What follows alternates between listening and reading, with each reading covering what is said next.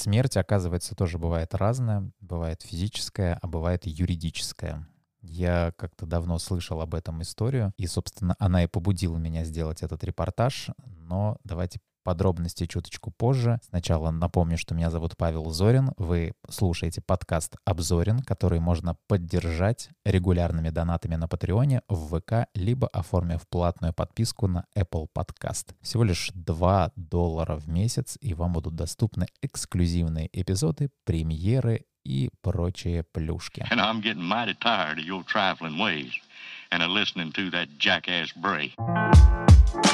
I'm.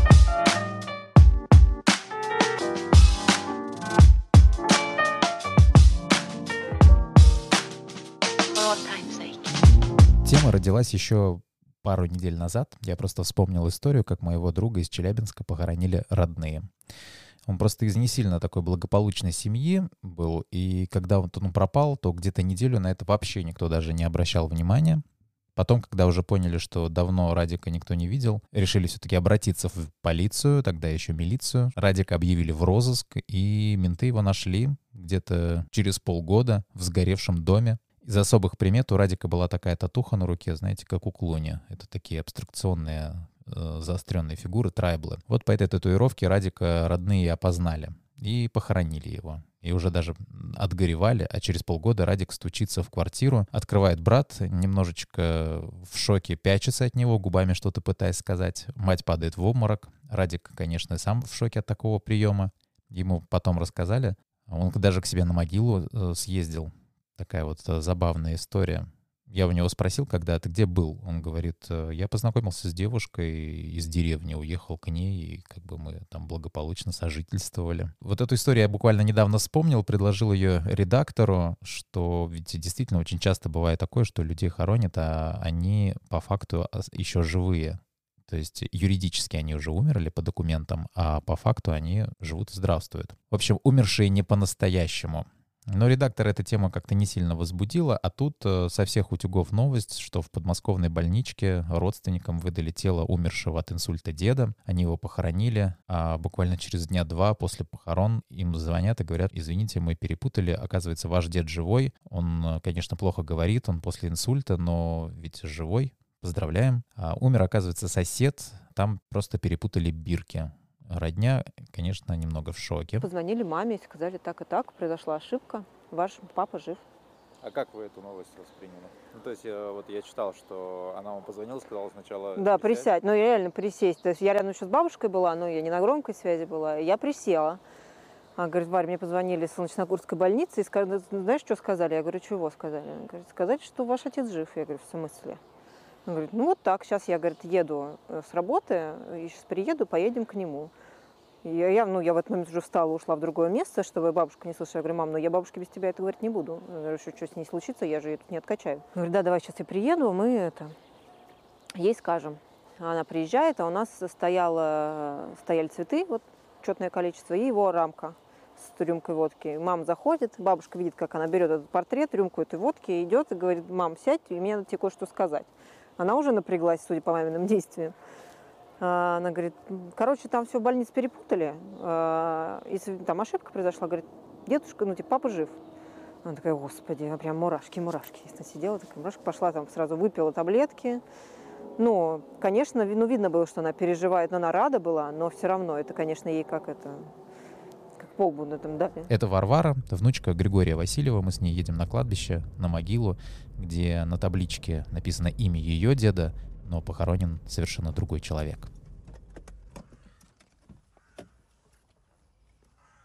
Вообще очень, э, как сказать, крипово, не очень правильное слово, смотреть на это. Знаешь, что он живой, а тут вот, пожалуйста, дата смерти, и могила, и венки, и тут и от любимых внуков, и от любящих детей, как бы, ну... Конечно, уже проще смотреть на это, когда ты знаешь, что он живой, но хочется поскорее, чтобы это все убралось отсюда. Вот. Вообще жутко, конечно. Было отпевание, люди подходили к гробу, прощались. И, конечно же, меня интересует вопрос, неужели не заметили, что это совершенно другой человек?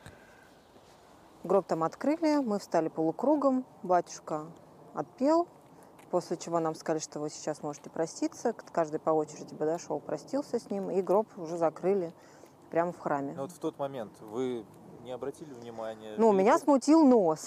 Как бы нос был совершенно другой. Я потом спрашивала у мамы, мам, как так?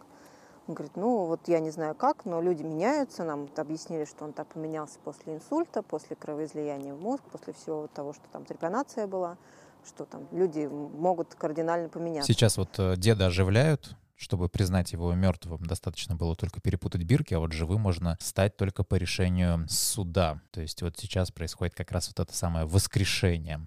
И этот процесс может затянуться достаточно надолго, даже на год. И пока его нет по документам, я имею в виду деда, да, даже перевести его в другую больницу не могут. Вас, наверное, так же, как и меня, интересует вопрос, когда обнаружилась подмена. А подмена обнаружилась, когда родственники вот второго деда пришли забирать его из больницы, и им на коляске выкатывают Григория Васильева.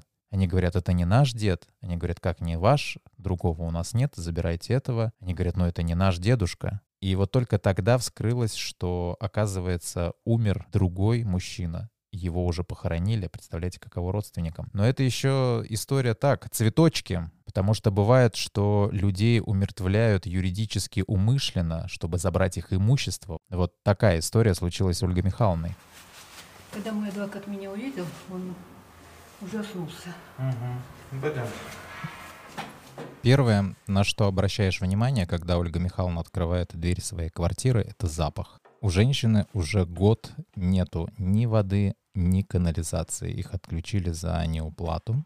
Внешний вид у женщины напоминает городскую сумасшедшую, потому что на ней в июне несколько кофт, плащ, кепка, за спиной огромный набитый чем-то рюкзак, через плечо сумка, с ней тележка, клюка. С этим совсем она не вмещается вот в этот карман на две квартиры. Она пытается развернуться, закрыть дверь, у нее что-то то и дело выпадает из рук. И запах. Запах так сильно бьет в нос, что хочется оттуда уйти поскорее. На секунду буквально она открыла дверь в свою квартиру, чтобы поставить пакет продуктов, который я ей принес. И оттуда вот эта вот прелая вонь, и видно, что там, э, в этой квартире, живет собиратель. Знаете, это вот есть такое расстройство у людей, что они начинают собирать дома мусор. Это все заставлено под потолок всякими коробками. А вам не жарко? На улице-то лето.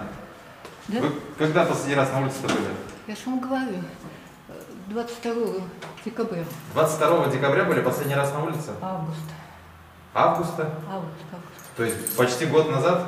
да. Ольга Михайловна просит меня снять э, извещение, которое приклеили ей на дверь судебные приставы. Это извещение с требованием освободить квартиру. Можно подумать, что Ольга Михайловна скоро станет бомжем, ей негде жить.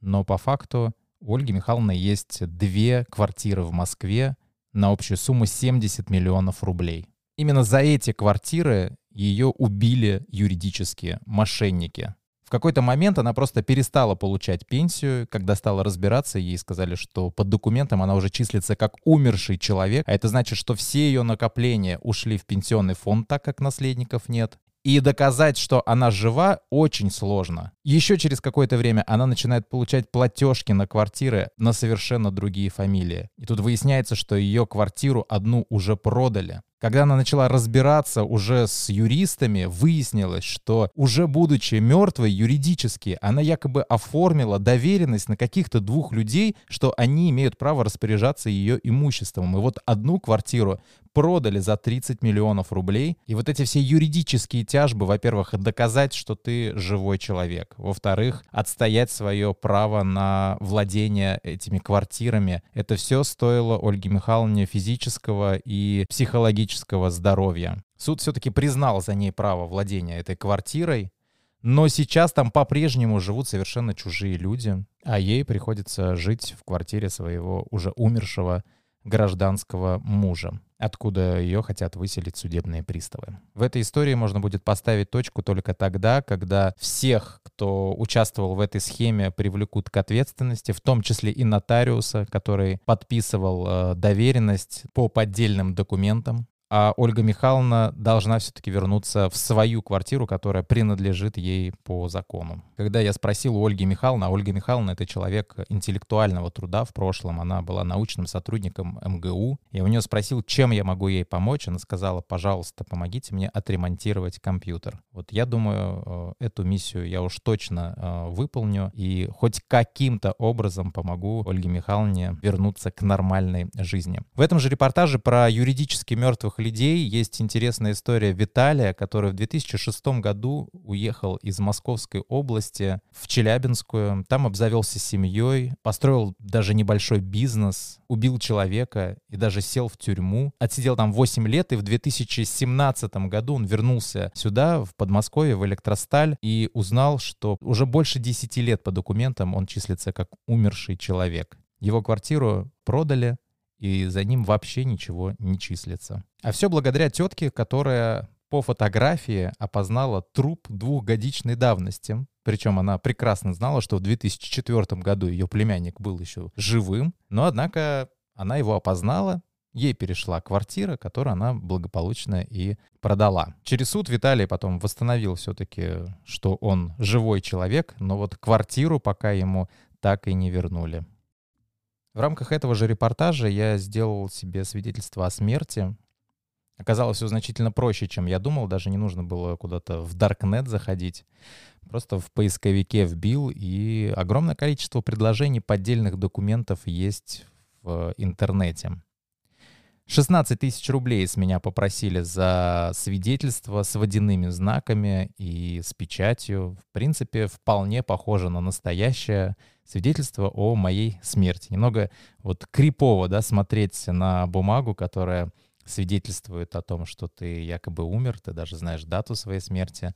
Но в итоге все-таки э, полиция развенчала вот этот вот э, миф о том, что это хорошая подделка, потому что эти люди часто встречаются с э, поддельными документами. Мне сказали, что, во-первых, водяные знаки не такие, какие должны быть на самом деле, и печать довольно-таки смазанная и нечеткая. В общем, посмотрите обязательно мой репортаж, ссылку я прикреплю в комментарии. На этом, я думаю, этот эпизод можно закончить. Э, еще раз э, напомню всем тем, кто сейчас слушает этот эпизод, подписывайтесь, э, ставьте 5 звездочек, расшаривайте друзьям. И если вам все нравится, обязательно поддерживайте либо в ВК, либо на Патреоне, либо оформив платную подписку в Apple Podcast. Тогда вам будут доступны премьеры, эпизоды скрытые и еще много всяких плюшек. Спасибо всем огромное. Меня зовут Павел Зорин. До встречи здесь на подкастах.